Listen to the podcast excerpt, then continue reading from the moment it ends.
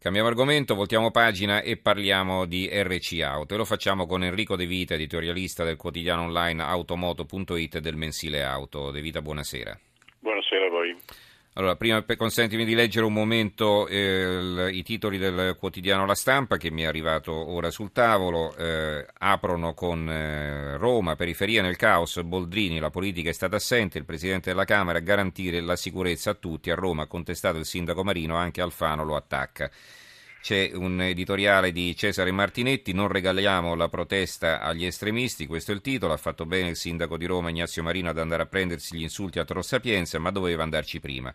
Questi due giorni passati dai cittadini del quartiere di Roma senza che nessuno della città, del governo dello Stato, di quella cosa che si chiama Italia, si sia presentato con la sua faccia sul fronte di questo pezzo di mondo dove si fanno le prove per la società che verrà, pesano quanto un anno e più.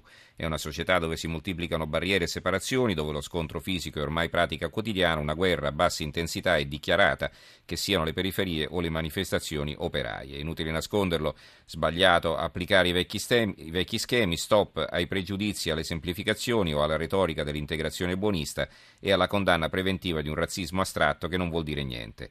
In quelle periferie, ma anche in molti quartieri della città, i cittadini vivono un senso di insicurezza diffuso e ingiustificato. Poi c'è un'altra foto a centro pagina, Messico è un giallo, il caso dei 43 studenti, questa è una notizia che ha soltanto la stampa, il DNA estratto dalla fossa comune non è il loro, quindi una cosa piuttosto strana appunto che andrà poi chiarita. Allora eh, veniamo a parlare di RC Auto, come detto di questa idea del governo di introdurre la scatola nera nelle automobili che consentirebbe a chi accetterà di installarla uno sconto sulla tariffa, eh, sul premio assicurativo. Allora eh, come ti sembra questa idea di vita?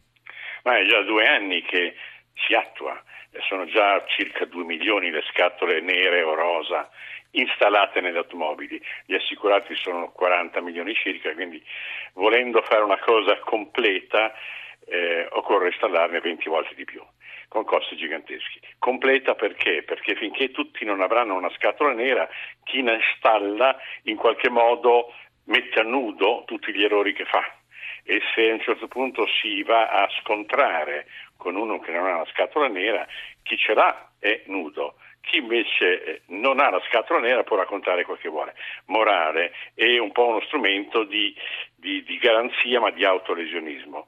Questo spiega perché chi l'ha adottata finora sono soprattutto i giovani che non vogliono pagare premi esageratamente alti e si impegnano a guidare bene le compagnie di assicurazione hanno visto che, che, serve, serve a far guidare bene, serve a ridurre le frodi e quindi vorrebbero estenderla.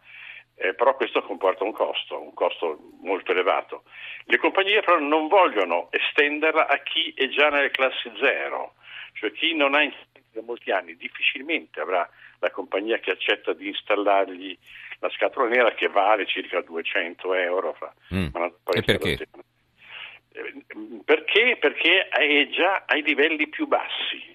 Ad esempio, Quindi il massimo sconto gliel'hanno fatto, non vogliono eh, diciamo, regalargli altri soldi. Insomma. Sanno che uno, se alle classi zero, non ha incidenti da 5, 10, 20 anni mm. e non vogliono premiarlo ulteriormente. Il dramma della RCA italiana è che le compagnie di assicurazione, se ottenessero davvero di ridurre i risarcimenti, di togliere le frodi, eh, dovrebbero rinunciare a parte del fatturato. Mm-hmm. E ovviamente non sono agenzie o società che fanno beneficenza che rinunciano facilmente al proprio fatturato. Ecco, però io ricordo che all'epoca quando si decise di liberalizzare eh, l'RC auto eh, si, si, disse che insomma liberalizzando il, il, settore sarebbero scese le tariffe, cosa che non è successa, questa è una liberalizzazione al contrario, i prezzi sono saliti.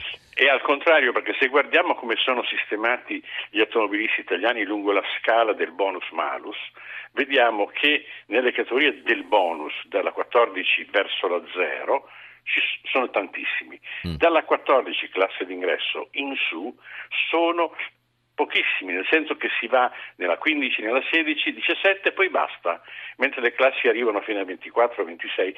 Gli automobilisti cambiano compagnia di assicurazione o intestano la macchina ad altre persone, per cui le classi del malus sono molto poco frequentate. E allora cosa fanno le compagnie? Per, eh, non riscuotendo il malus da chi provoca incidenti, finiscono con alzare le tariffe delle categorie dei bonus e tutti quanti paghiamo di più. Oggi è ovvio che in Italia si paghi di più in Francia o in Spagna, ma molto di più. Addirittura chi è nelle classi zero, mm-hmm.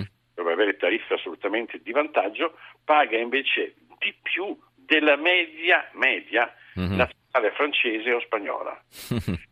Quindi siamo veramente... Senti, un'altra eh, sperequazione è quella tra eh, le città dove sono più frequenti gli incidenti, quindi da un lato sarebbe anche Bravissimo. comprensibile no? e, e che, che, le tariffe fossero più alte perché le compagnie di assicurazione in qualche modo si devono tutelare e tenendo conto anche del fatto dei, degli incidenti fasulli, quelli inventati, no? quindi le truffe alle assicurazioni. È però anche vero che appunto chi non ha mai avuto incidenti e si comporta bene non ha alcun vantaggio. Ma non solo, a questo punto chi guida a Napoli, citiamo sì. Napoli perché è mai classico. L'esempio emblematico, certo. E, e, e che non ha incidenti e non ne subisce neppure. È cento volte migliore di chi guida Bolzano, citiamo una città virtuosa, con poco traffico, con gente molto educata e, e, che rispetta, che è virtuosa. Chi riesce a fare a Napoli anni, cinque anni senza incidenti, andrebbe premiato. Invece Napoli parte solo per la targa a un livello che è già più del doppio di quello di Bolzano. Uh-huh. Eh, questo si dice che è rispetto allo spirito comunitario, cioè che le tariffe devono essere proporzionali al rischio. No, è, è, è, molto strano. Il rischio deriva, come in tutto il mondo, soprattutto in America, da chi guida, quindi dalla storia personale dell'autista e dal tipo di vettura che guida.